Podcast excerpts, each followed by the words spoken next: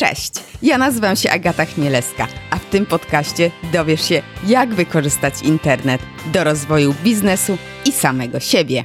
W każdej firmie realizujemy jakieś projekty, które dostarczają naszym klientom wartościowe produkty i usługi. E, wiele jest sposobów na zarządzanie takimi projektami i organizację pracy zespołów, które e, te projekty wykonują. W IT popularne jest podejście zwinne, zwane Scrum. I o tym całym Scrumie rozmawiam z Mariuszem Hrabko, który szkoli ze Scrama, prowadzi blog i podcast Manager Plus o zwinnym zarządzaniu, a także pomaga we wdrażaniu i adaptacji zwinnych metod pracy, w tym właśnie Scrama. Nim przejdziemy do rozmowy, to chciałam coś dodać, bo wiem, że mało kto słucha gadania podcastera po zakończeniu rozmowy z gościem. Mariusz odpalił teraz sprzedaż swojego szkolenia o tym, jak być zwinnym liderem, na które można zarejestrować się jedynie do tej niedzieli, czyli do 12 kwietnia 2020 e, roku. Podaję rok, bo może ktoś słucha tego podcastu w 2021. E, link do strony szkoleniowej umieszczę w notatkach do tego odcinka e, na stronie achmieleska.com łamane na 63. Mówię o szkoleniu nie dlatego, że mam w tym jakiś biznes. Po prostu Mariusza śledzę od kilku lat i wiem, jak ogromną ilością wiedzy się dzieli. Więc jeśli zainteresuje Cię rozmowa, to odwiedź stronę ze szkoleniem, bo może będziesz zainteresowany, a może Twój szef będzie zainteresowany. Szkolenie jest rzecz jasna w formie online. No i nie przedłużając już, zapraszam Cię serdecznie do posłuchania naszej rozmowy. Cześć, co dobrego u Ciebie słychać? Cześć, witam Cię. Miło mi bardzo tutaj być. E, no co u mnie słychać? Tak. Ostatnie dwa tygodnie mam takie mocno nagraniowe, dużo nagrywam.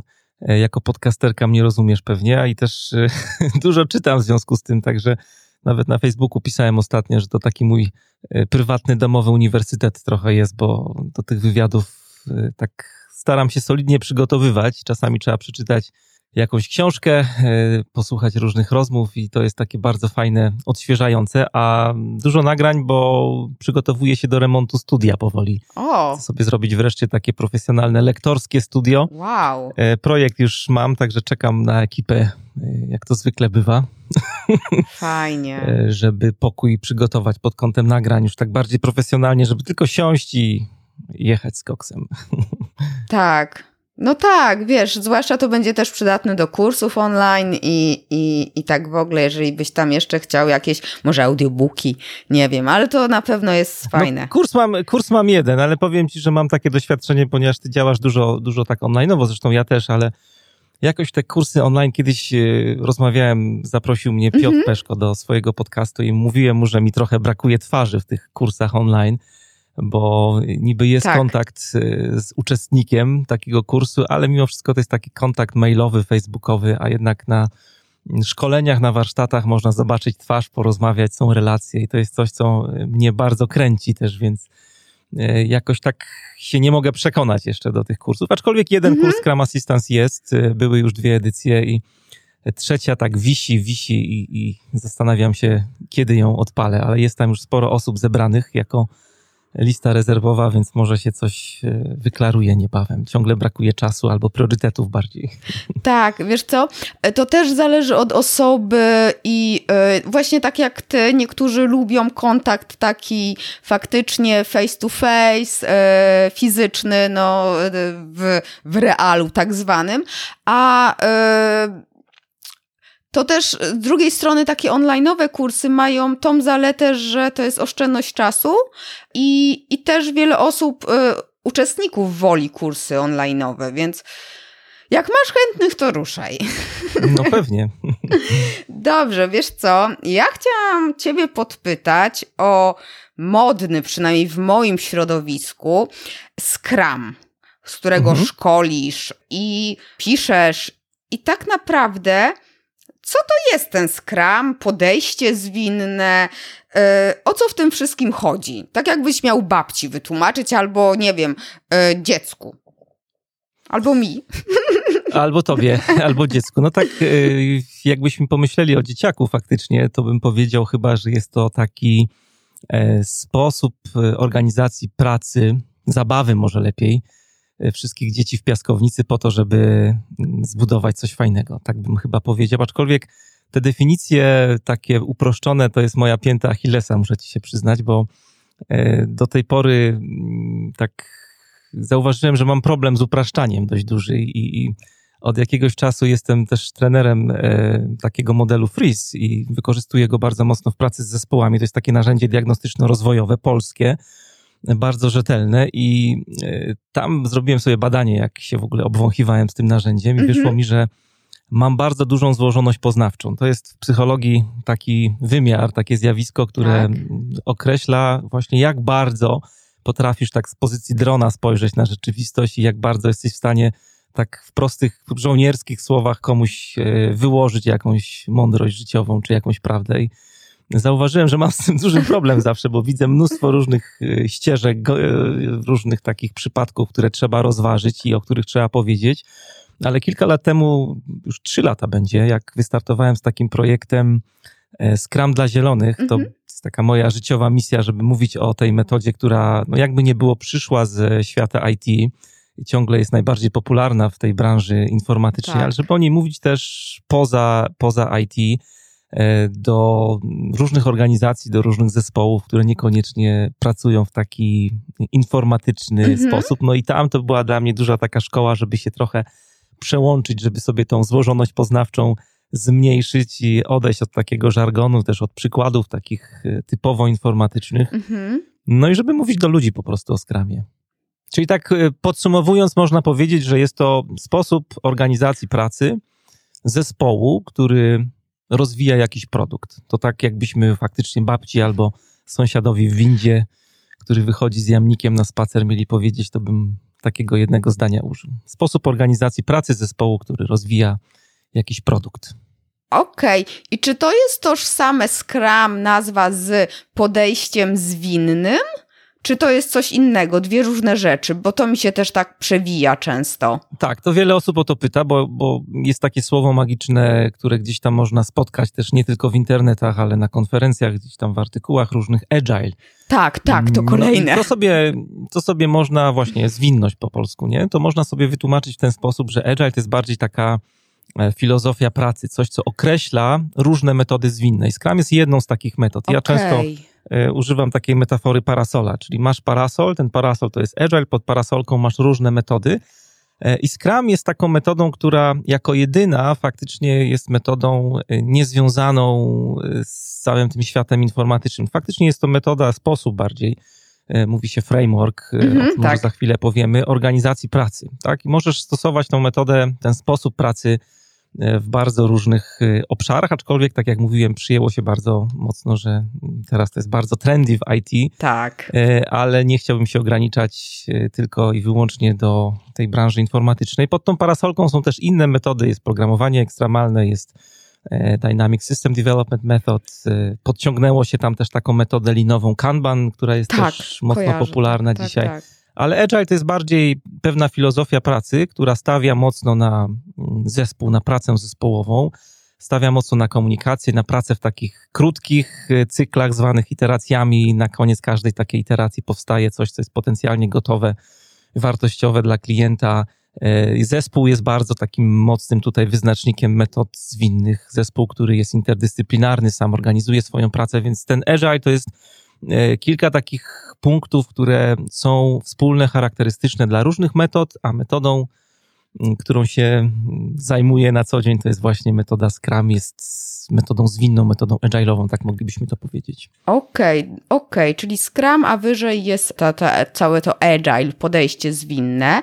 A powiedziałeś, że Zespoły same się organizują, czyli co? Przychodzą sobie do biura programiści i mówią: No dobra, teraz robimy to i to, czy, czy jak? O, o co chodzi z tym, że sami organizu sam organizujące się zespoły? To jest bardzo w ogóle ciekawy koncept i tak bym zaczął y, może od tego, co ten Scrum znaczy, bo mhm. o tym chyba nie mówiliśmy. To jest nazwa, która przyszła ze sportu, z takiej gry rugby, którą y, gdzieś tam w internetach można sobie podpatrzeć. Mhm. Na pewno czy ty, czy słuchacze widzieli taki obrazek, jak y, stoją takie dwie drużyny, trzymają się za bary, panowie, i to tak dość dziwnie wygląda. Jest taka jajowata piła tak. i y, człowiek, który się nazywa łącznikiem skrama, wrzuca im tą piłkę między nogi. Oni mają wywalczyć tą piłkę, żeby wywalczyć przewagę w polu.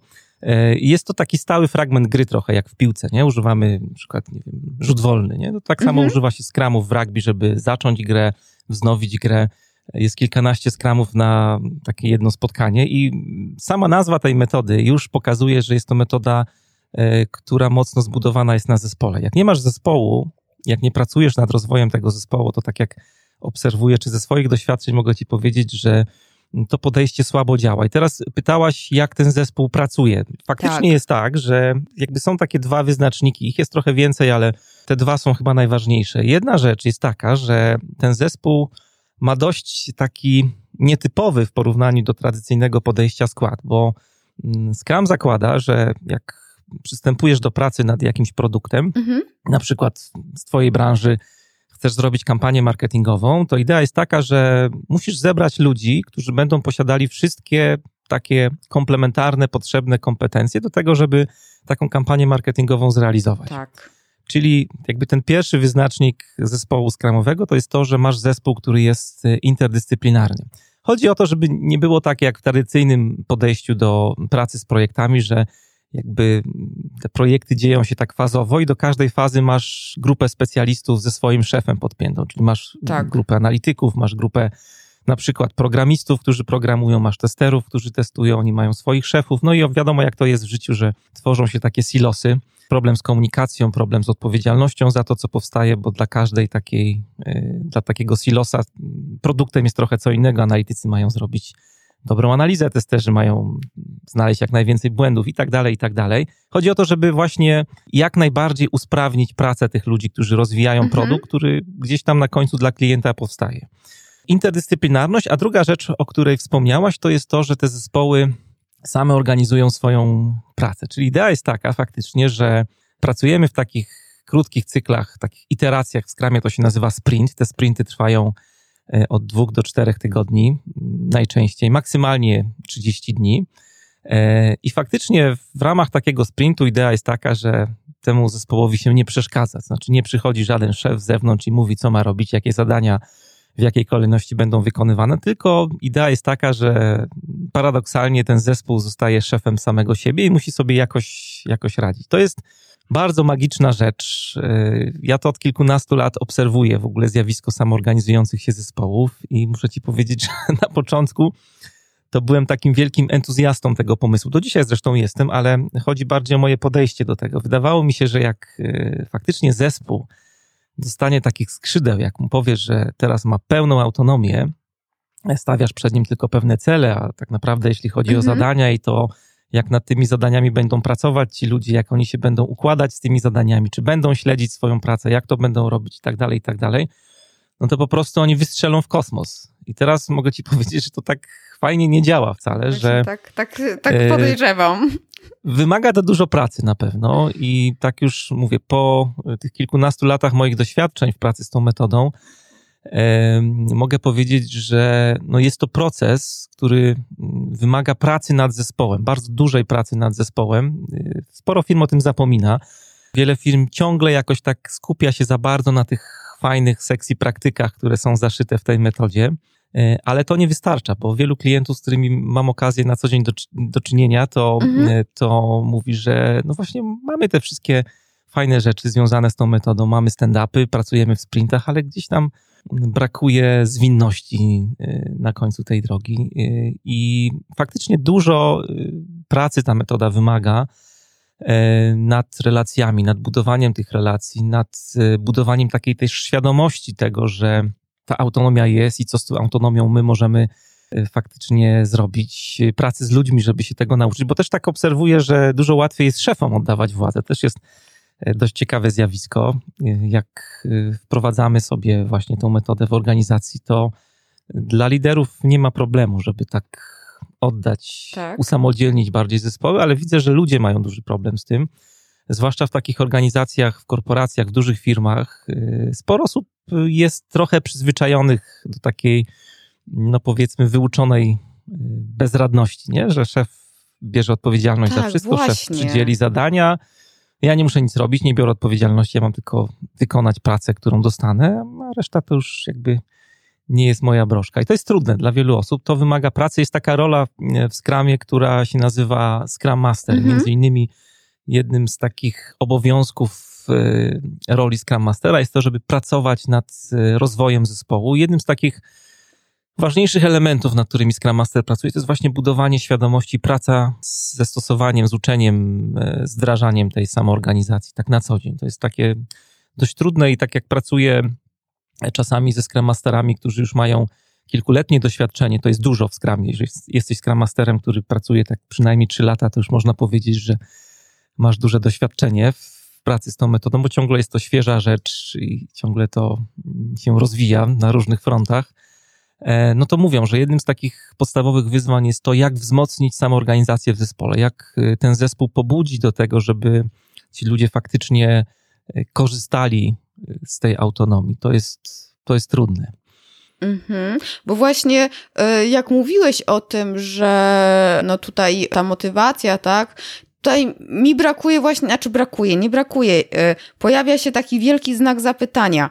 A co z ludźmi, którzy no z natury, bo są takie osoby, nie mają w sobie tej takiej odpowiedzialności, tak? Właśnie są takie bardziej bierne, to czy są na nie sposoby z Twojego doświadczenia? Czy może ich się zwalnia albo przesuwa do jakichś innych zadań? No bo są osoby, które naprawdę są oporne przed nowościami, właśnie nie mają takiego poczucia ani w pracy, ani w życiu, takiego odpowiedzialności, no po prostu.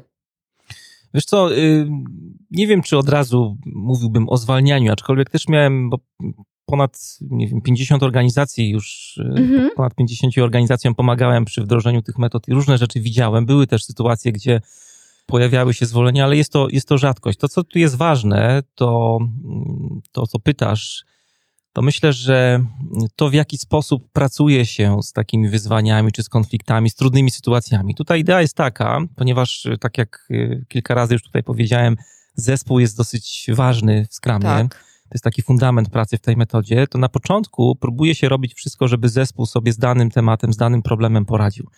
I to jest dosyć istotne też w pracy na przykład Scrum Mastera z takim zespołem, bo mm, trzeba bardzo uważać na słowa, na gesty, na to, w jaki sposób czasami nawet się patrzy na ludzi, e, bo takie mikro, mikro znaki czasami tak. powodują, że ludzie wracają do starego trybu pracy i czują się poddanymi bardzo szybko. Nie? I to jest dosyć istotne, żeby e, wypracować sobie. Ja też bardzo często, jak pracuję ze Scrum Masterami, to im podpowiadam, żeby sobie ustalić taki proces pracy, na przykład z konfliktem, eskalacji konfliktu.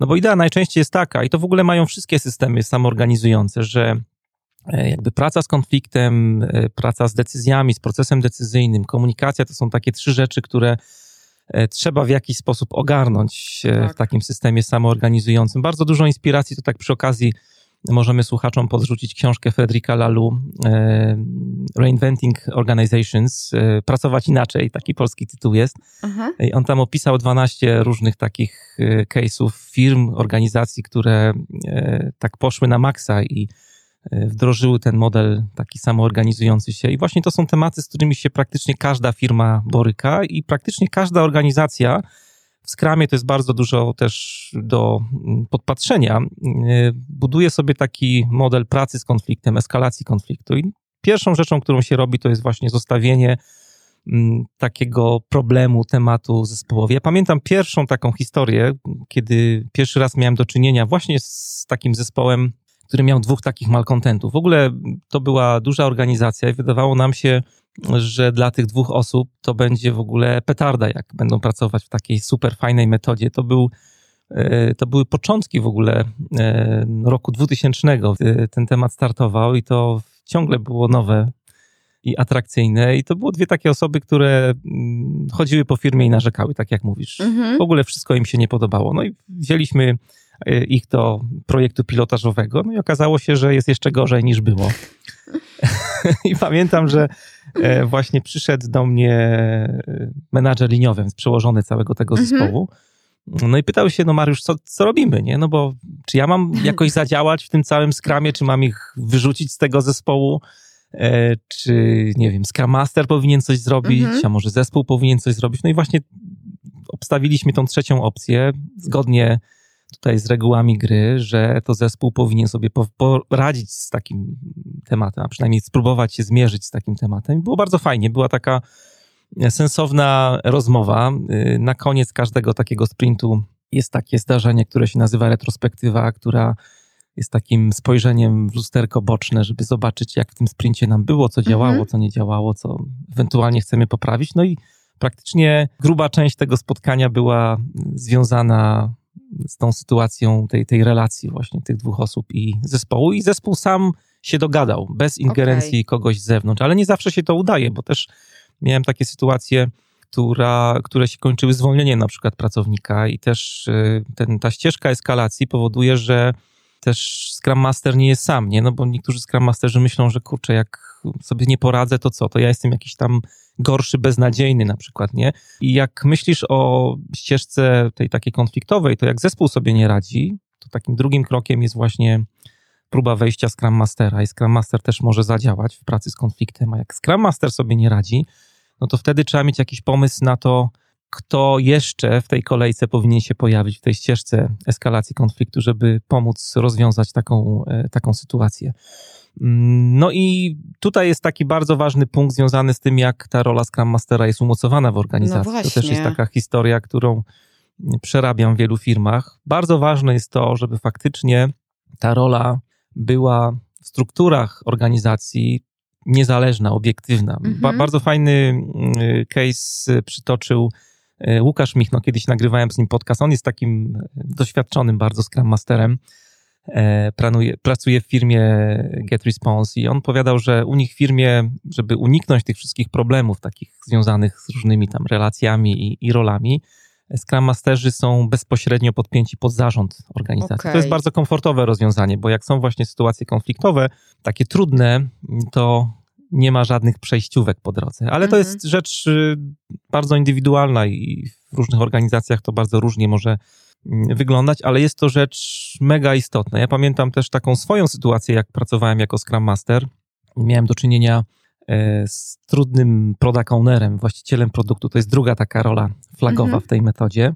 No i widziałem, jak cierpi zespół. Ze sprintu na sprint było coraz gorzej. Product owner był niedecyzyjny, nie był samodzielny. Jak zespół wymyślał jakieś fajne rzeczy albo podpowiadał jakieś fajne rozwiązania, no to praktycznie rozmowa zawsze wyglądała w ten sposób, że product owner mówił: Dajcie mi 2-3 dni, a ja się zapytam dyrektora technicznego, czy mogę no widziałem, jak zespół tracił respekt do tego product tak. ownera, ale najgorsze było to, że nam jakby rozwalał pracę w każdym sprincie. Planowaliśmy sobie coś na dwa tygodnie, a on po kilku dniach przychodził i próbował wymieniać różne klocki z naszego planu, no i de facto rozwalał cały plan naszego sprintu. Często było tak, że w ogóle kończyliśmy wcześniej ten sprint. Y, jest taka prerogatywa y, product ownera. On może E, po prostu przerwać sprint, jeżeli mhm. na horyzoncie nie ma żadnych perspektyw, że osiągniemy jakieś sensowne cele.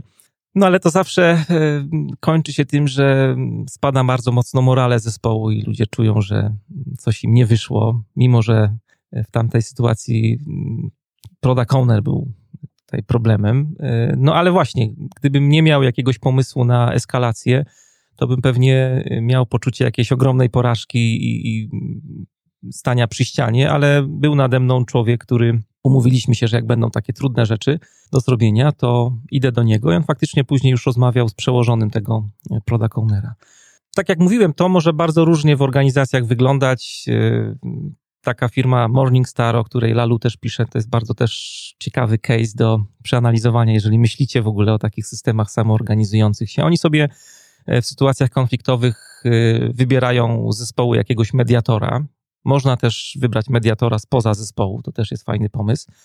No jeżeli się nie dogadują na tych kilku etapach, to też kończy się koniec końców na spotkaniu e, z kimś z zarządu. Nie? I to już jest taka ostateczność w pracy e, z takimi trudnymi sytuacjami. Z tego, co mówisz, to Scrum Master to jest, nie jest osoba, która stricte coś programuje, to jest bardziej osoba z takimi kompetencjami miękkimi chyba, co? Taki właśnie e, trochę zarządcze, nie lubię słowa zarządzanie ludźmi, ale właśnie kooperacja tutaj, y, troszeczkę właśnie też może jakiś mediator i co on w ogóle też mi się za... okej, okay, jest w tych sprintach, tam podsumowaniach, retrospektywach, szybko się uczę słówek nowych, e, ale co on w ogóle jeszcze poza tym robi? Co on siedzi i obserwuje sobie? Czy on może ma kilka y, zespołów? Czy to właśnie jeden Scrum Master jest do jednego zespołu? Jak to wygląda? To bardzo różnie wygląda. Staram się unikać tutaj w naszej rozmowie słowa zależy, ale naprawdę to bardzo zależy od y, różnych organizacji. E, tak, zaczynając od początku zupełnie. No, trochę tutaj dużo nieporozumień y, wprowadziła ta nazwa, ten master. Nie? Pamiętam, jak startowały w ogóle skramy w naszych polskich firmach i brałem czasami udział w rekrutacjach i widziałem, jak e, przychodziły różne CV. E, te CV były bardzo wypasione, to byli ludzie niesamowicie doświadczeni, jacyś senior project managerowie. Widać było, że kompletnie nie czuli w ogóle o co chodzi w tej roli. Teraz to się bardzo mocno zmieniło. E, jakbyśmy mieli użyć jakiejś metafory, ja często pokazuję, jak rozmawiam o skramie, mam taki zestaw zdjęć swoich góralskich i pokazuję Mm, takie metafory właśnie związane z bacą, e, łowieckami i e, z pieskiem pasterskim. Pies pasterski to jest właśnie dobry obraz e, Scrum Mastera. Mam takie zdjęcie, jak ten owczarek tak leży leniwie, patrzy sobie na stado owiec, czy tam wszystko idzie w dobrą stronę, czy jakichś wilków nie ma gdzieś z boku. I to jest taka dobra metafora roli Scrum Mastera. On, on jest, ta rola Trudność z tą rolą polega na tym, że ona jest trochę niemierzalna. I pamiętam na początku, tak pytałaś, jak się organizuje tę rolę w zespołach. Na początku, jak zaczynaliśmy w ogóle pracować ze Scrumem w polskich firmach, to pamiętam, że był to duży problem, e, żeby uzasadnić w ogóle potrzebę tej roli. No bo jak mamy wydać na coś pieniądze, no to trzeba wiedzieć, co ta rola robi, jak ją zmierzyć i w ogóle, czy nam to coś da w organizacji. Teraz już na szczęście jest e, tak, że jest to dosyć jasne i, jakby firmy nie kwestionują potrzeby tej roli, chociaż nie wszystkie ciągle. Mhm. No to wtedy było tak, że ten Scrum Master był taki dzielony trochę, nie? Że na przykład, tak jak mówisz, e, na 50% czasu był programistą, a drugie 50% czasu e, pracował sobie jako Scrum Master, czyli była to rola dzielona między członków zespołu. Teraz jest taka tendencja, ja jestem wielkim fanem tego podejścia, żeby to był ktoś dedykowany do pracy jako Scrum Master. Czyli mamy w firmie etat. Mhm. Jeżeli mamy takiego Scrum Mastera, to praca z jednym zespołem e, to jest trochę za dużo wolnych przebiegów, powiedziałbym, mhm. dla Scrum Mastera, aczkolwiek są tacy Scrum Masterzy, którzy potrafią tak wypełnić ten czas.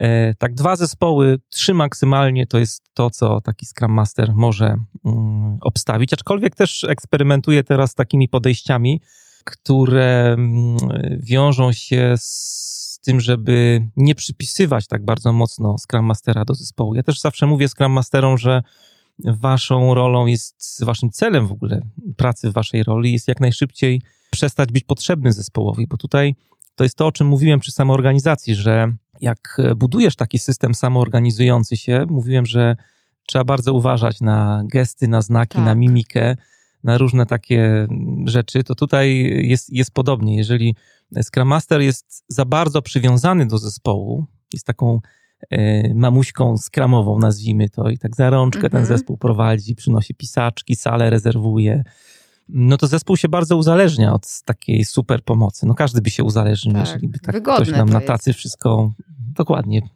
podsuwał. No i trzeba bardzo z tym uważać. I właśnie mówię, że teraz eksperymentuję trochę z takimi podejściami, że jest faktycznie Scrum Master, ale on służy różnym zespołom. Nie jest tak, że jest przypisany do jednego zespołu. Po prostu jak zespół potrzebuje pomocy i startujesz z zespołem, to wtedy faktycznie zaangażowanie Scrum Mastera i pomoc, y, duża pomoc jest potrzebna. No ale później im bardziej idziemy dalej z rozwojem tego zespołu, im bardziej wchodzimy na kolejne etapy pracy zespołu, ten Scrum Master trochę mm, odchodzi w cień. I ja próbowałem to tak też, jak, jak pracuję ze Scrum Masterami, jakoś pokazać ten, ten proces pracy. z zespołem, bo Scrum Masterzy właśnie pytają o narzędzia, kiedy się odciąć, kiedy odejść w cień, jak dużo tego zaangażowania jest potrzebne.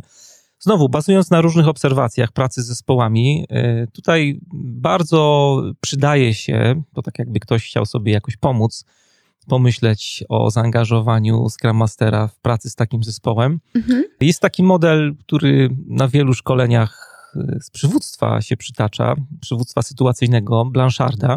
To jest taki model, który mówi tak w dużym skrócie, że lider powinien dostosowywać się do sytuacji, do pracowników, w zależności od e, etapu pracy z zespołem, z pracownikiem. To trochę inaczej powinien e, z tą osobą pracować. I dokładnie tak samo jest ze Scrum Masterem. Jak startujemy w ogóle z zespołem, to mhm Scrum Master powinien wejść bardziej w takie buty nauczyciela, osoby, która e, podpowie niektóre rozwiązania, pokaże instrukcję. Ja wiem, tak. że to tak. dziwnie brzmi w kontekście samoorganizacji, ale na początku faktycznie, jak zespół jest w, takim, takiej fazie formowania się, to no, ludzie są trochę tacy skołowaciali, nie? nie? Nie wiedzą, jak się w tym wszystkim odnaleźć, nie wiedzą, czego się od nich oczekuje. Mówimy o sytuacji, jak zespół w ogóle faktycznie jest mhm. taki konfigurowany od zera, czyli oczekują jakichś takich jasnych wytycznych od tego, jak będą pracować, y, na przykład w jakiej metodzie, dlatego wtedy Scrum Master mm, uczy Scrama, to jest taki dobry moment, żeby o tym Scrumie opowiadać, wejść w buty takiego nauczyciela trochę.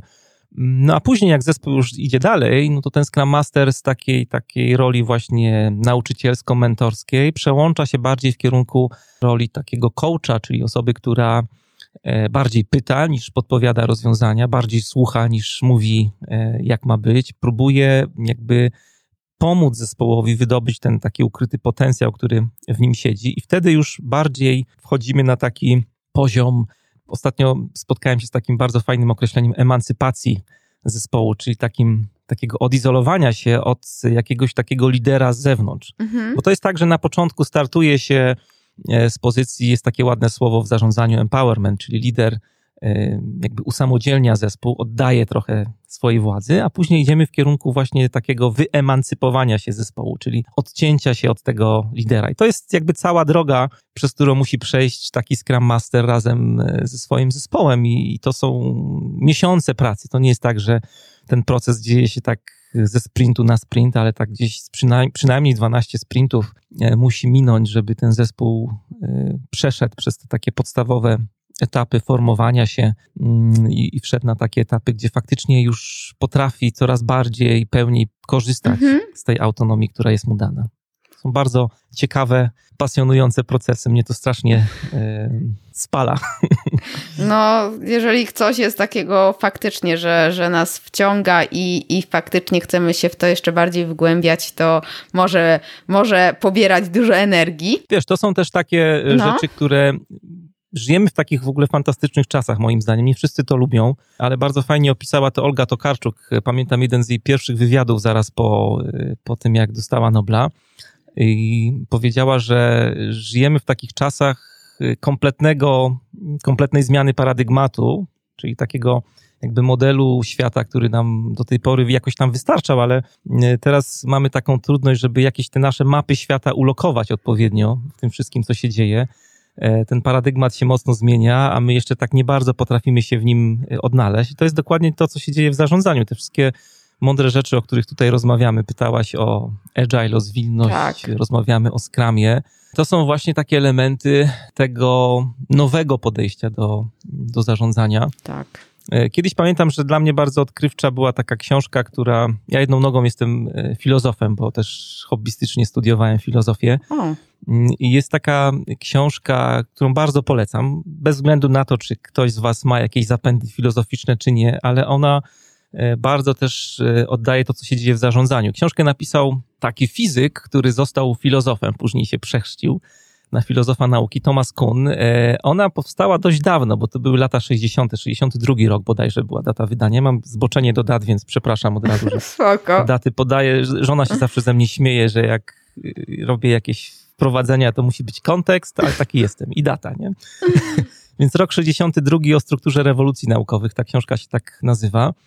E, I Kuhn e, pokazał, po prostu cała książka jest o tym, jak e, dokonują się zmiany paradygmatu w nauce, czyli jak to jest właśnie, że najpierw, nie wiem, byliśmy fanami mechaniki Newtona, a później pojawiła się teoria względności, a był czas, że fascynowaliśmy się teorią ewolucji Darwina, jak to się dzieje, że faktycznie nauka mm, się rozwija. I, I on jakby cały ten proces podzielił na kilka takich etapów, że najpierw jest taki moment, że jest okres nauki normalnej, e, czyli mamy jakiś paradygmat, czyli mamy jakiś zbiór e, teorii, praw, narzędzi, za pomocą których próbujemy wyjaśniać świat. No i ta dynamika Newtona na przykład spróbowała wyjaśniać ruchy planet czy, czy wahadeł. No ale później pojawia się taki moment, że ten paradygmat, ten zbiór teorii naszych naukowych przestaje nam wystarczać. Pojawiają się tak zwane anomalie. Kun używał takiego właśnie słowa.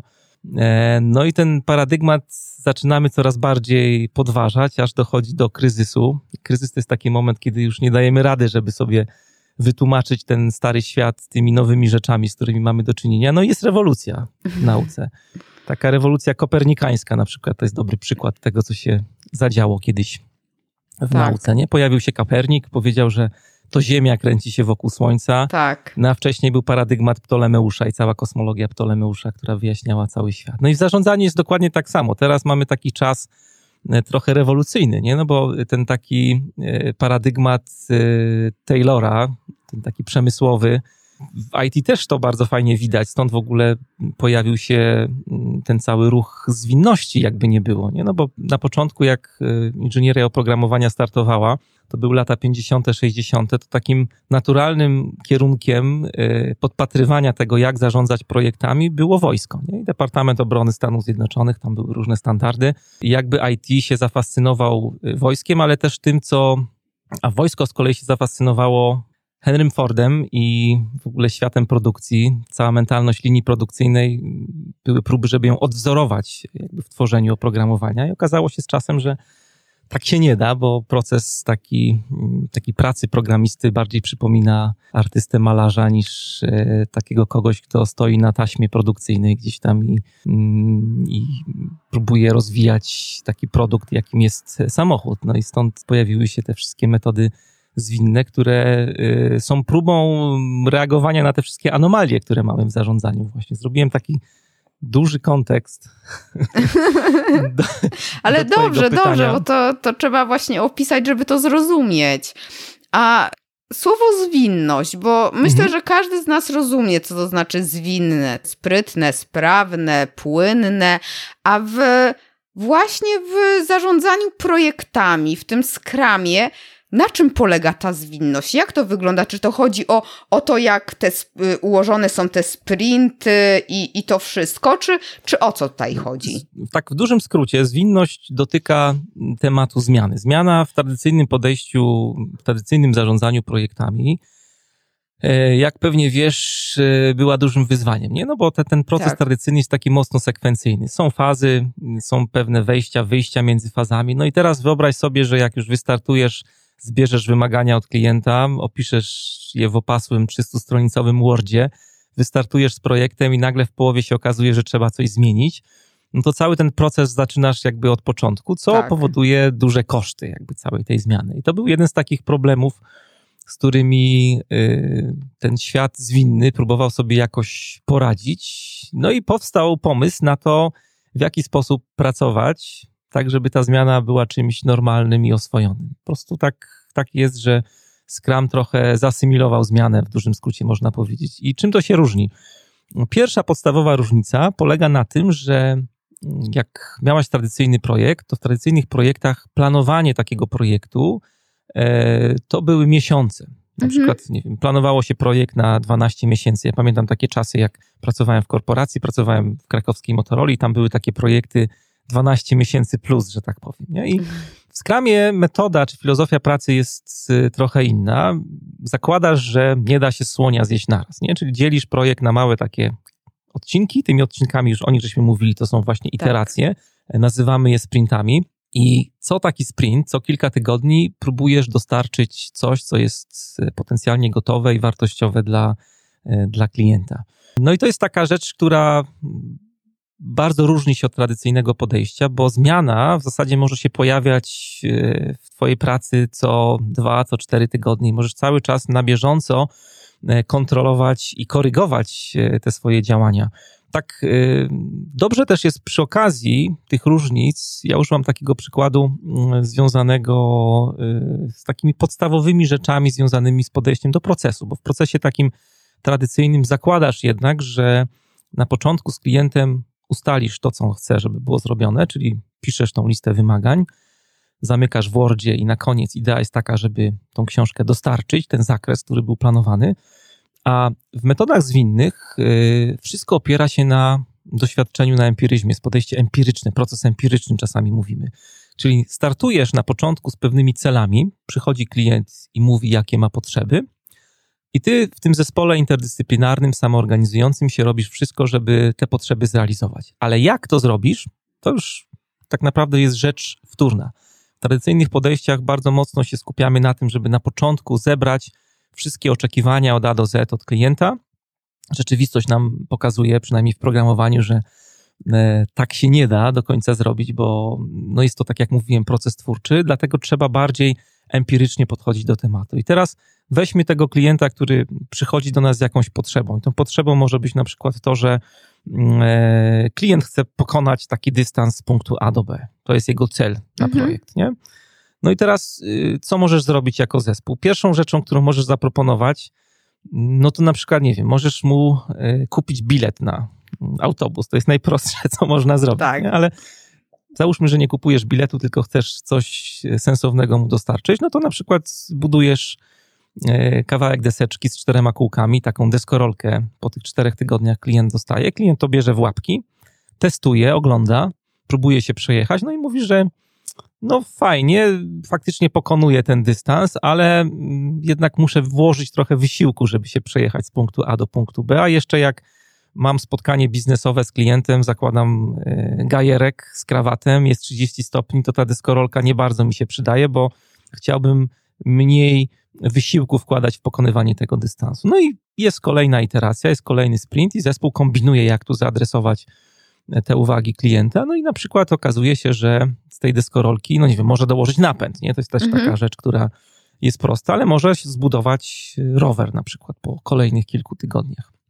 I cały myk polega mhm. tutaj na tym, to też jest y, taka różnica między tradycyjnym projektem, że tradycyjny projekt jest takim przedsięwzięciem ograniczonym w czasie. Nie? Startujemy, planujemy, jest jakaś data końca, a tutaj po tych kilku iteracjach, jak klient dostanie rower z napędem na przykład, klient może powiedzieć, że OK, no to, to jest to, co mi na ten moment w zupełności wystarcza, nie potrzebujemy dalej iterować. Nie? A będzie inny klient, który przyjdzie i powie, no ten rower z napędem to nie jest to, bo jak deszcz pada, no to mam mokrą głowę na przykład. Nie kombinujcie dalej. Kończy się kilkanaście iteracji i klient zostaje z prototypem samochodu na przykład. Ale to nie jest zdefiniowane. Zauważ, że w zależności od klienta, w zależności od potrzeb biznesowych, y, możecie iterować krócej albo możecie iterować y, dłużej w tym naszym podejściu. Idea jest taka, że w metodach y, tych zwinnych, jakby na początku każdego sprintu stawiamy pewną hipotezę, robimy eksperyment przez kilka tygodni i na koniec z klientem próbujemy tą hipotezę w jakiś sposób zweryfikować. Czy to jest to, czego chciał klient, czy to adresuje jego potrzeby, czy nie. Jeżeli nie, to stawiamy kolejną hipotezę w kolejnym sprincie i dalej robimy eksperyment. Eksperyment, eksperyment, aż w końcu klient dostaje to, co, e, to, co jest dla niego ważne i wartościowe. Mhm. Ale tutaj widzę takie dwa problemy, no nie, takie kwestie, które mnie interesują. Pierwsza rzecz, z doświadczenia wiem, że jeżeli klient ma, e, wiesz, mówi na początku chcę to i to, i jeżeli w czasie za dużo się projektu zmienia, za dużo się wtrąca, to tak naprawdę ten projekt nigdy nie dochodzi do końca, bo on sobie wymyśla w tym czasie, jak ten sprint trwa, tak? Nowe rzeczy, no i za każdym razem, za każdym razem jest coś wdrażane, poprawiane. Yy, I to pierwsza rzecz właśnie praca programistów może w pewnym momencie ich zmęczyć, tak, odechcieć się im, bo nic nie jest dobre dla klienta, nic go nie zadowala.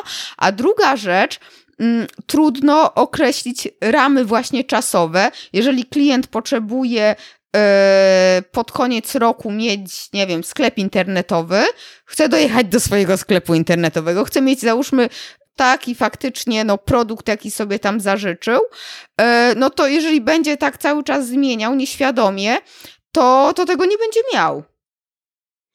No ale zauważ, że to też nie są, to jest taki, to o czym mówisz, to jest taki e, problem myślenia w skali makro i przykładania go, przykładania go do skali mikro trochę. To wielu product ownerów ma z tym problem, że na przykład jak się coś nie udaje w takim sprincie, a na początku się nie udaje, no to rwą włosy z rozpaczy, że jest jakaś straszna porażka, bo zespół nie dostarczył zakresu. Ale zauważ, że te sprinty są bardzo krótkie. Najczęściej zespoły pracują w takich sprintach dwutygodniowych, czasami są to sprinty trzytygodniowe.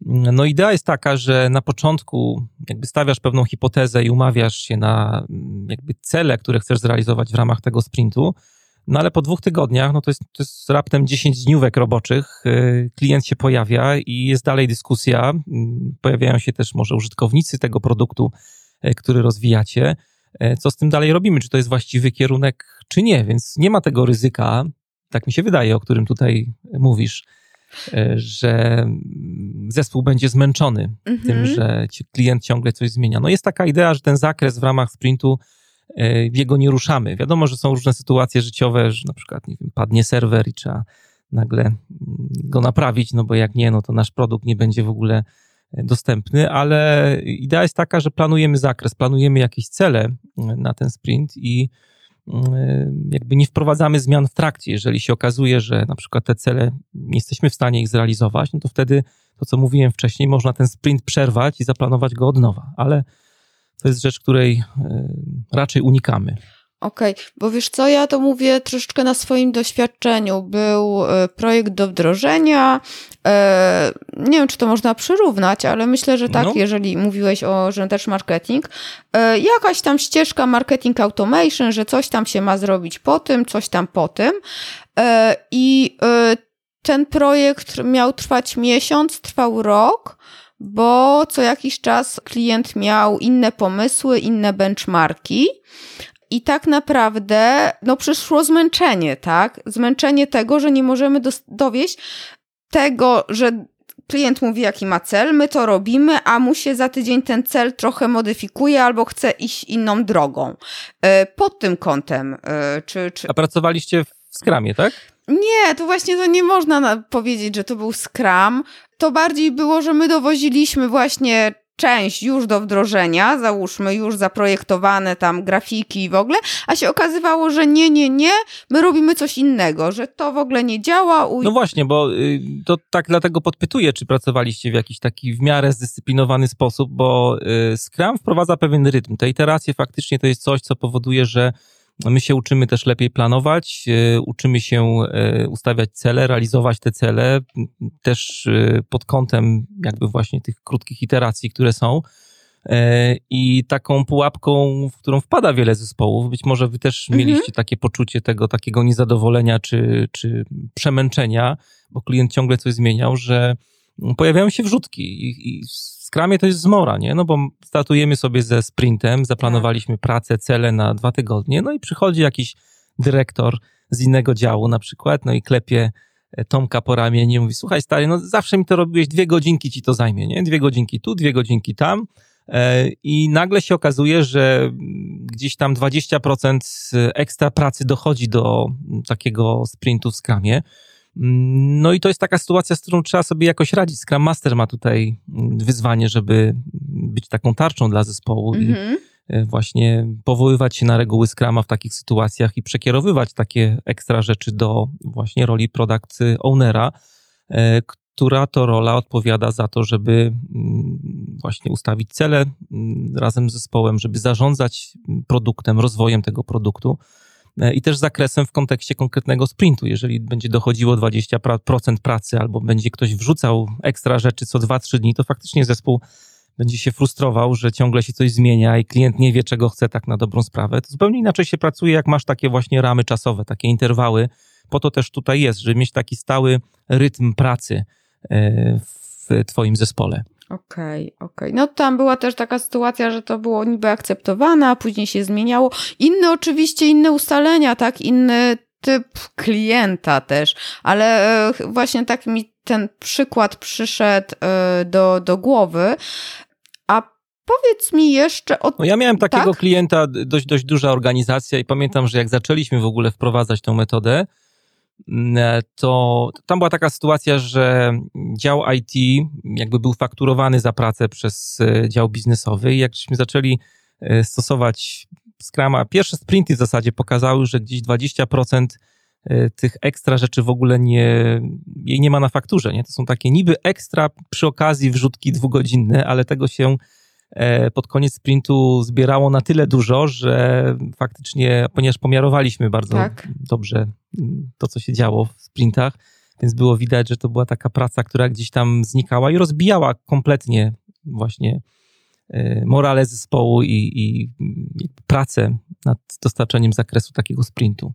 No tak, bo, bo cały czas wrzutki nie utrudniają dojście do celu, nie? Wydłużają tą drogę. To tak jak jedzie autobus, ma trasę, ale musi co chwilę się zbaczać z drogi, żeby kogoś wysadzić pod domem, e, bo, bo a to tylko kawałeczek, nie? 100 metrów e, w lewo czy w prawo. Powiedz mi jeszcze, od czego zacząć takie wdrażanie e, Scrama? Czy to jakiś jest proces, czy to właśnie trzeba mm, specjalistę e, zewnętrznego wynająć, czy załóżmy można to samemu. Ja wiem, że ty szkolenia też z tego prowadzisz. E, jak to wygląda?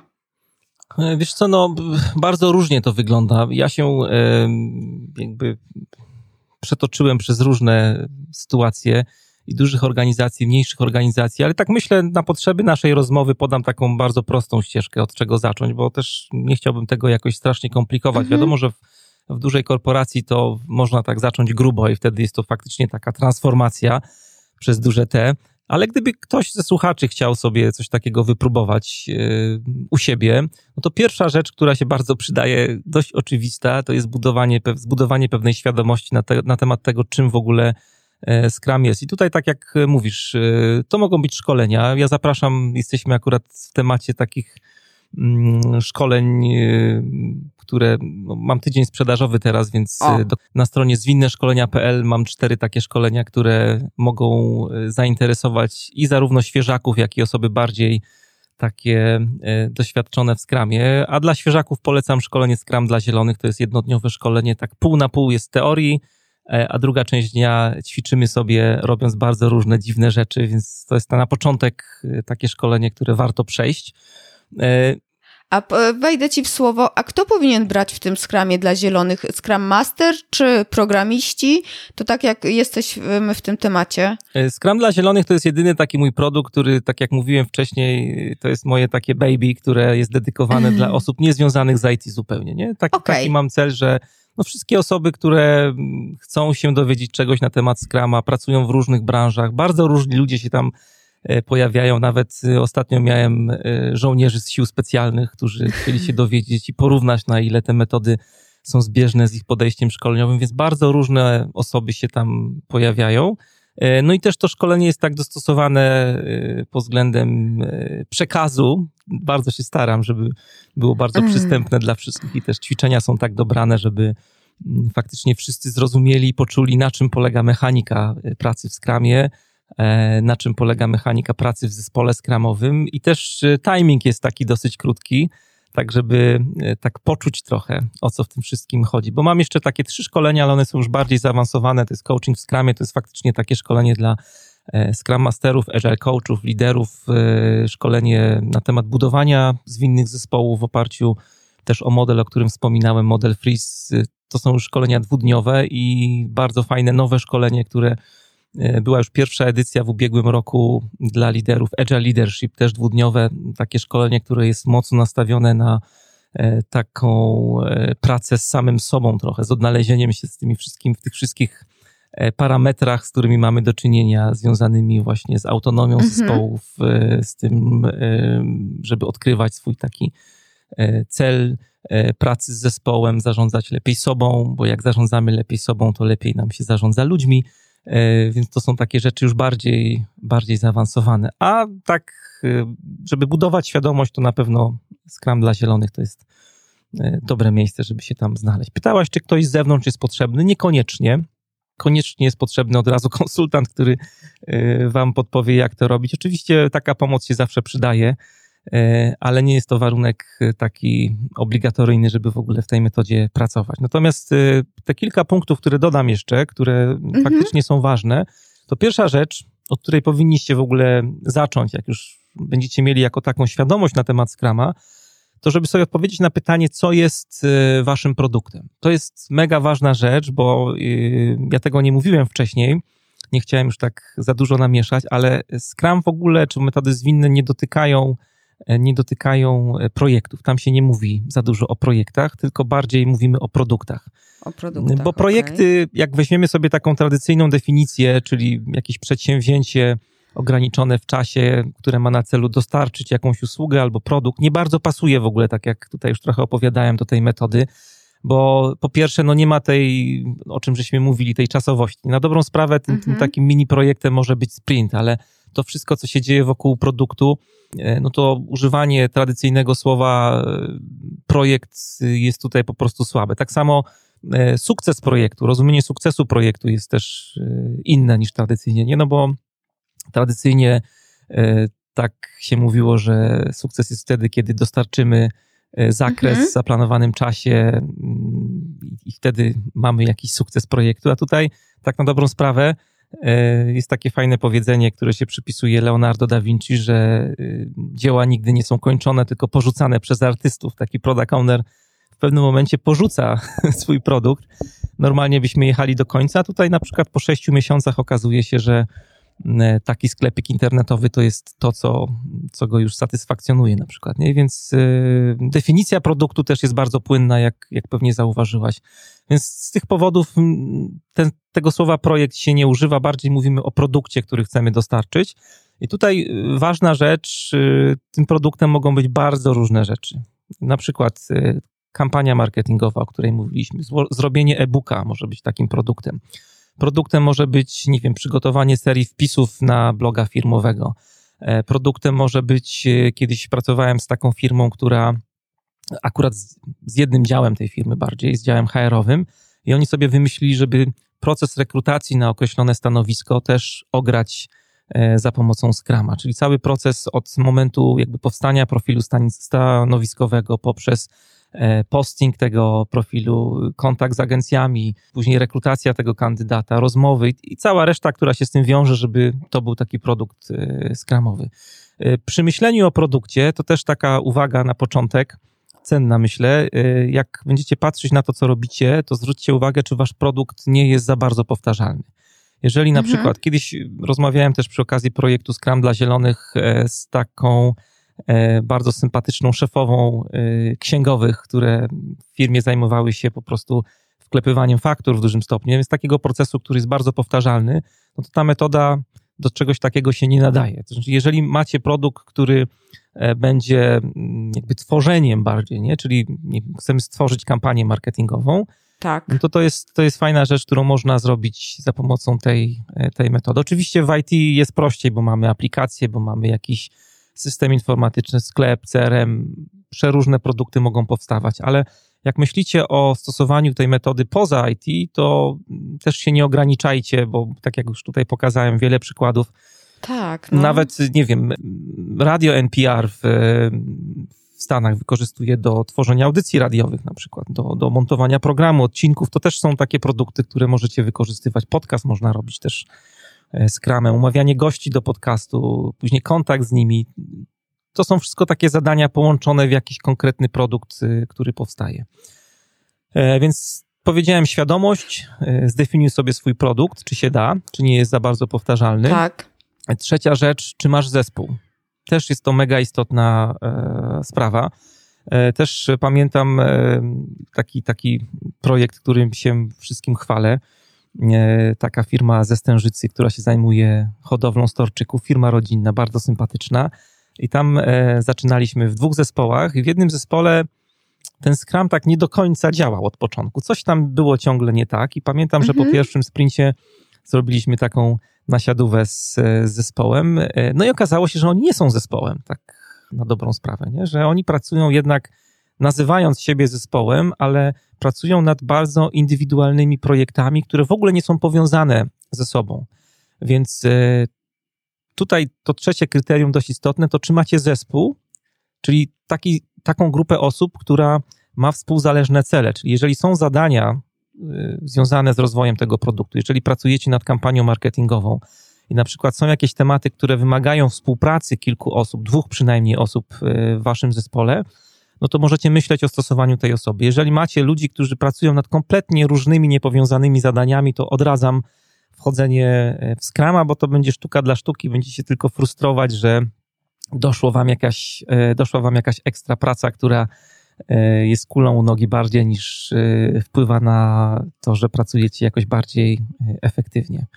No i dwie ostatnie rzeczy, które trzeba dodać, to to, czy e, macie product ownera, czyli taką osobę, która będzie wam, mhm. E, będzie nawigowała waszą pracą, będzie wam e, ustalała cele, właśnie w ramach sprintów, będzie ustalała cele takie też bardziej długofalowe, która będzie zarządzała tymi wszystkimi wymaganiami, które będą powstawały. W Scrumie to się nazywa ten język jest taki ezoteryczny trochę, ale tak go powoli tutaj ostrożnie go używamy. Backlog produktu, nie? czyli lista rzeczy, która jest do zrobienia e, w ramach rozwoju waszego produktu. Lista rzeczy, która jest e, zmienna bardzo. Nie? To jest taka lista, która może się mhm. zmieniać w zależności od e, sprintu, ale ważne jest to, żeby była jedna osoba, która będzie takim, takim oknem na świat tego zespołu, jeśli chodzi o wymagania. To jest taka osoba, która będzie się komunikowała z otoczeniem biznesowym, będzie się komunikowała E, na przykład z, użytko, z użytkownikami, z klientem, bo to nie musi być wcale klient. Czasami zdarza się, że jest to klient, ale, ale nie zawsze. To będzie osoba, która będzie obsługiwała e, ten cały zewnętrzny świat, będzie samodzielna, będzie czuła produkt, e, będzie czuła rynek i będzie takim jedynym w zasadzie punktem kontaktowym, jeśli chodzi o wymagania dla, dla tego zespołu. No i Ostatnia rzecz to jest, czy jest y, Scrum Master w tym zespole, czy macie Scrum Mastera. Spotykam się czasami z organizacjami, które stawiają na mocną rolę product ownera, a nie myślą o Scrum Masterze, czy nie ma Scrum Mastera. No ta rola bardzo się przydaje. Jeżeli się zastanawiacie, to, to ja, jak widzicie, podaję to jako e, taki element dość krytyczny przy myśleniu o wdrożeniu Scrama. Mm, bo faktycznie na początku jest, zwłaszcza na początku jest potrzebny ktoś, kto wam pomoże mhm. E, z tym procesem e, pracować. Jest mnóstwo innych rzeczy, ale te są chyba takie, wydaje mi się, mm, takie najbardziej istotne, żeby w ogóle wystartować z myśleniem o Scrumie. Mhm. A product owner nie może być też Scrum Masterem? No to jest taka, taka mieszanka najbardziej wybuchowa, ze względu na przykład na konflikt interesów, nie? Bo product owner to jest taki ktoś, kto e, tak kolokwialnie mówiąc będzie dociskał zespół kolanem, żeby robił więcej. Okay. A Scrum Master to jest taka bardziej tarcza e, tego zespołu, więc przy różnych mieszankach tych ról to jest taka, takie jedno połączenie, które e, mocno odradzam, żeby product owner nie był Scrum Masterem.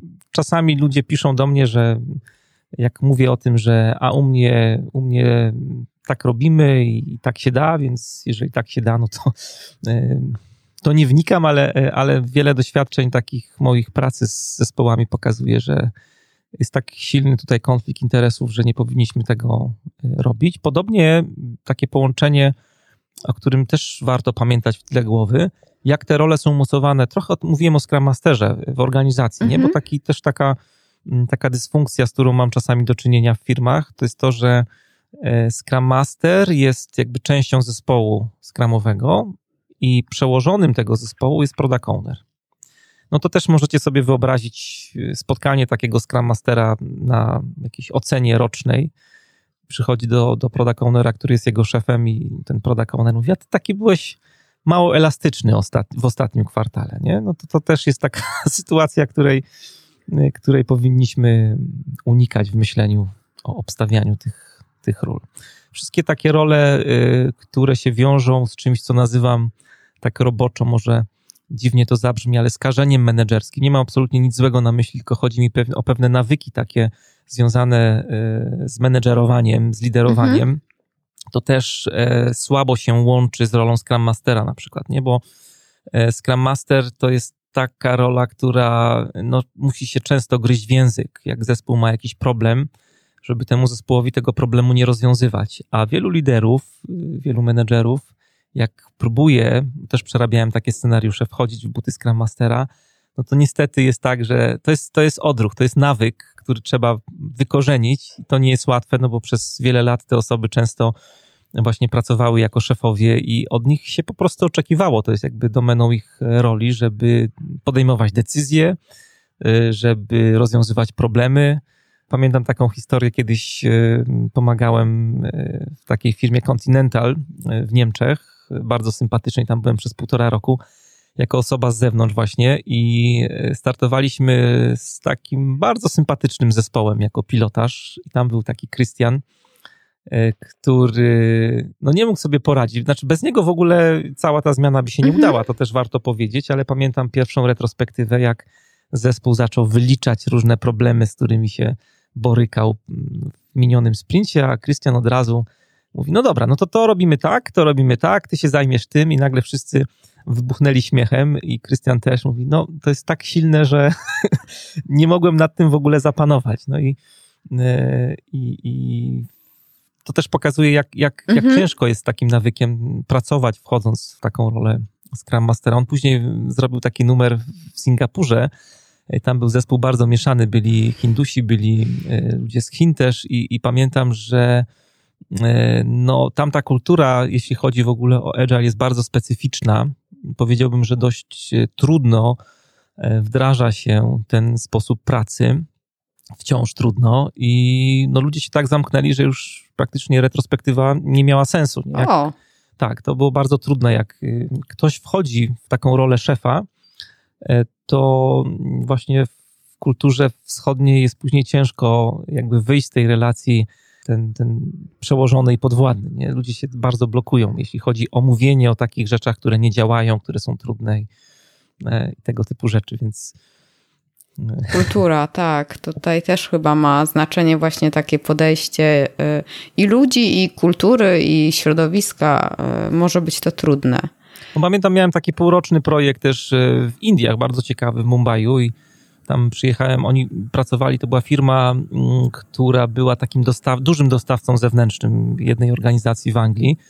No i, i tam było tak, że mm, jeśli chodzi o obsadzenie roli, wiele różnych było ciekawych wniosków, ale tak chcę powiedzieć o roli Scrum Mastera właśnie, bo departament i dyrektor departamentu sobie tak wymyślił, że on będzie takim Scrum Masterem, bo jak pytałem ich, dlaczego w ogóle zrobili coś takiego, to powiedzieli, no bo tam jest ten master, dla nich master to jest po prostu taki mistrz, który e, no jest takim przewodnikiem duchowym i oni wymyślili sobie właśnie, że skoro Scrum Master, to najlepszym Scrum Masterem będzie właśnie dyrektor departamentu. E, jest też zaszyta gdzieś tam mocno w tej kulturze tak. kastowość, mimo że mm, tak wprost o tym nie mówią i jak rozmawiałem z nimi, to oczywiście się wzbraniają, że czegoś takiego nie ma, ale w relacjach takich codziennych, e, projektowych, zespołowych to bardzo, bardzo wychodzi. Mhm. A czy można, jeszcze tak na koniec takie pytanie mam do ciebie, e, czy można tylko niektóre elementy te, te, tego skrama wdrożyć? Załóżmy sprinty, czy... Znaczy jak teraz to pytam, to trochę tak trudno mi sobie to wyobrazić, że jest sprint i później nie ma tej retrospektywy albo tych backlogów, ale, ale może znasz przykłady, że załóżmy niektóre firmy tak na początek, żeby sprawdzić, jak to będzie wyglądało u nich w firmie, wprowadzają tylko niektóre elementy. Wiesz co, i tak i nie. Y, z jednej strony oczywiście można i zaraz powiem, jak to może wyglądać. Y, natomiast jeżeli myślicie o wdrożeniu tej metody, jeżeli chcecie to nazywać dalej skramem, no to oczywiście nie. To jest tak jak, mhm. jak byłem mały, to pamiętam, że z sąsiadem żeśmy namiętnie grali w piłę ale trudno to było nazwać piłką nożną, bo po prostu była piłka e, i jakieś podwórko z bramką narysowaną gdzieś tam na ścianie. E, no ale tak. to nie była taka piłka, jaką oglądamy gdzieś tam na mistrzostwach, więc jest, jest tutaj tego typu różnica. Natomiast na początek, jak wdrażacie, bo to też jest taka rzecz, z którą się spotykam, która jest pewną dysfunkcją. Mamy taką tendencję, żeby od razu jakby wyrzucać rzeczy, które nas jakoś tam uwierają w tej metodzie.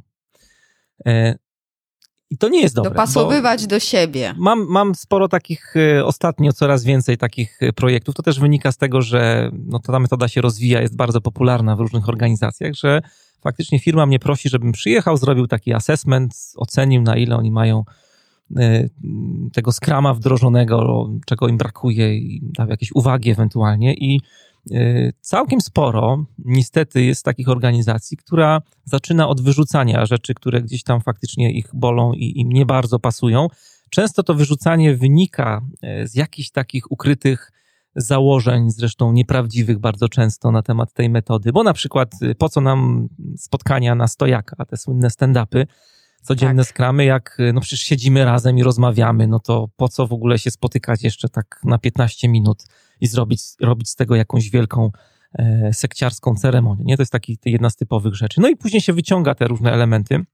Natomiast jeżeli myślicie o wdrożeniu, zachęcam bardzo mocno, żeby sobie zrobić taką terapię e, szokową. We wszystkich tych takich organizacjach, yy, zwłaszcza nie IT, yy, od tego zaczynamy, żeby faktycznie przynajmniej przez pierwszy sprint tak bardzo dogmatycznie podejść do tej metody i faktycznie wszystko po kolei tak jak jest to zdefiniowane w Scrumie, próbować zrealizować. Bo to wam pokażę bardzo szybko, gdzie są dysfunkcje w waszej organizacji. Scrum jest takim lustrem trochę. Patrzycie sobie na siebie, na swój zespół, na firmę i bardzo szybko zobaczycie, które elementy nie pasują do tej metody, które trzeba by ewentualnie poprawić, zaadaptować, żeby to wszystko się jakoś e, kupy trzymało i co ewentualnie można by e, dostosować, żeby było, było lepiej. E, czyli zastosować to, co jest sercem tej metody, czyli podejście empiryczne. Uczymy się na doświadczeniu, stawiamy hipotezy, sprawdzamy, eksperymentujemy i korygujemy cały proces. Mhm. Więc tak jest, tak jest dobrze. To jest takie, taki model, który y, też jest stosowany w sztukach walki, nie? że na początku y, ten model się nazywa szuchari. Y, jest ta faza szu, gdzie jakby ten uczeń tak trochę na ślepo, na pamięć powtarza różne dziwne tak. Gesty swojego mistrza.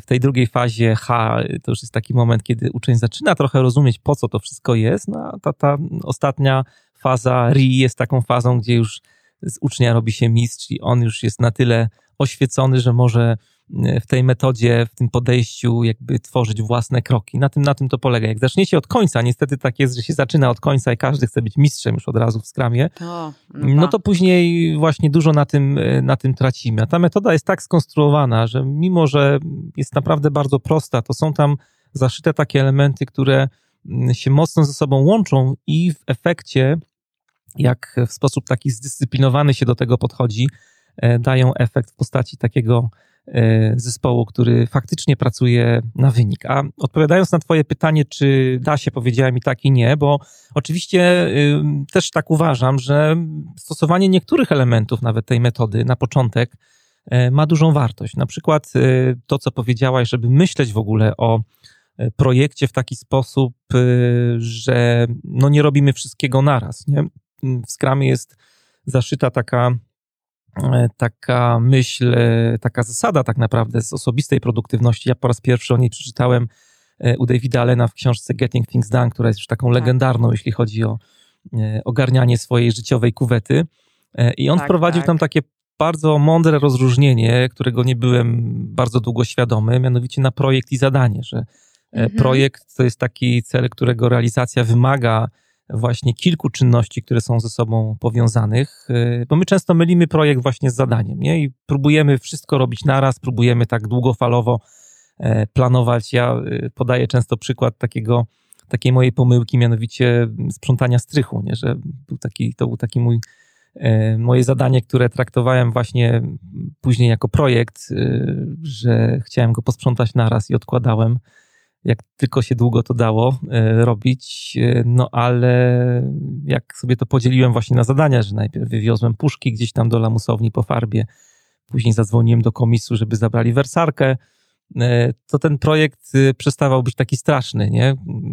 I, i tak samo jest tutaj. Jakby myślenie o takim, takiej pracy iteracyjnej w kontekście projektu. Na koniec każdej iteracji powstaje jakiś przyrost, jakiś inkrement tego, co chcemy dostarczyć klientowi, to już jest duże, duża, duża wartość dodana. Kolejna rzecz, może dwie rzeczy nawet, które no nie są do końca skramowe, one tak e, przywędrowały no, z różnych innych, nie chcę powiedzieć organizacji, ale jakichś takich mhm. praktyk czy doświadczeń. E, no to są na przykład e, retrospektywy. Nie? Retrospektywa to nie jest jakaś nowość, którą Scrum wprowadził, bo takie spotkania na koniec projektu praktycznie w każdym podejściu są stosowane.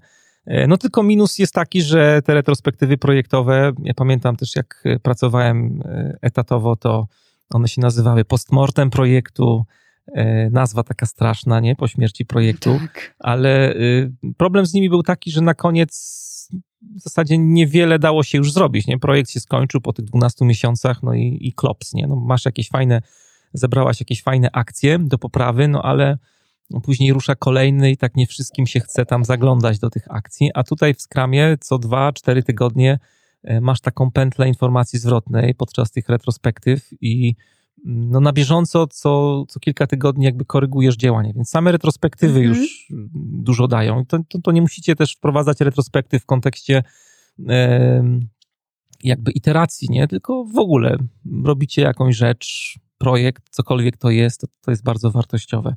A druga rzecz, y, czy trzecia już, to jest, y, to są stand-upy, o których mówiłem. To też jest taka rzecz nie skramowa.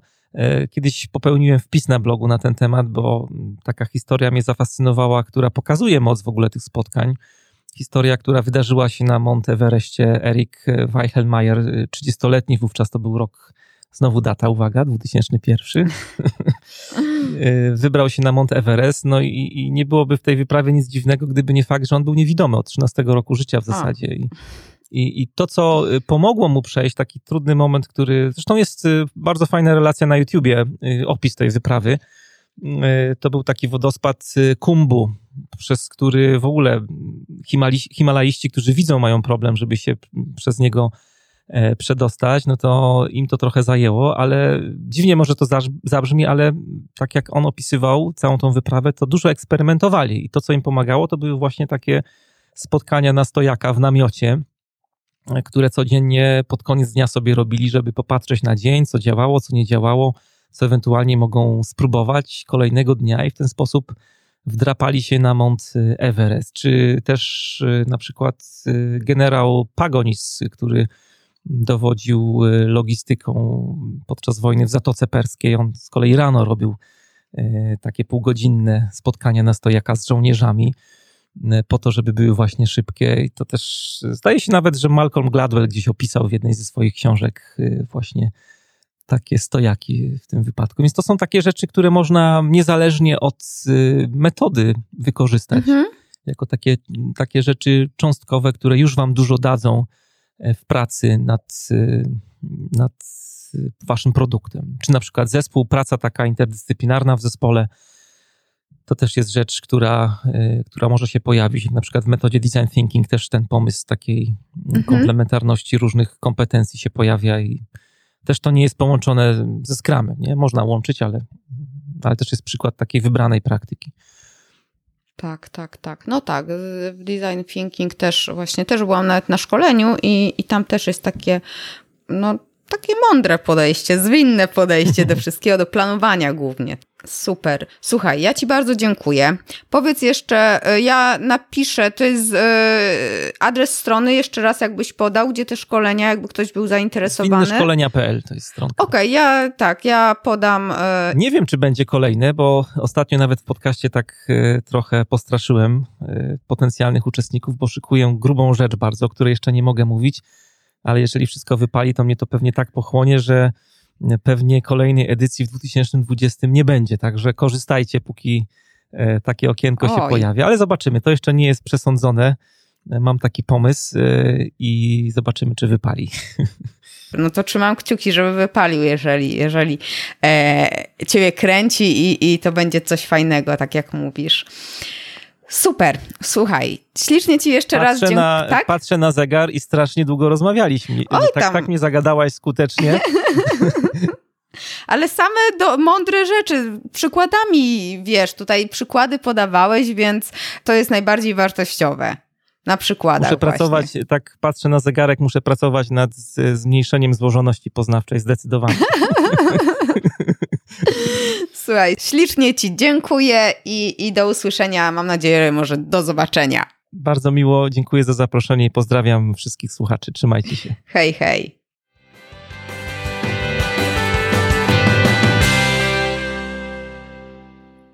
Ten cały skram to z jednej strony bardzo ciekawa rzecz, przynajmniej dla mnie, a z drugiej. Mm, wydaje się taki trudny przez te swoje nazwy. Sprinty, iteracje, retrospektywy.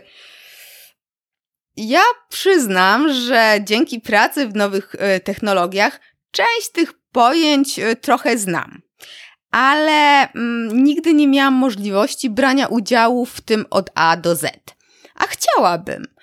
No bo to jest takie ciekawe, zwinne, brzmi tak kusząco. A jestem ciekawa, jak to jest u ciebie. Czy w twojej firmie wdrożono Scrum, a może planujecie to zrobić?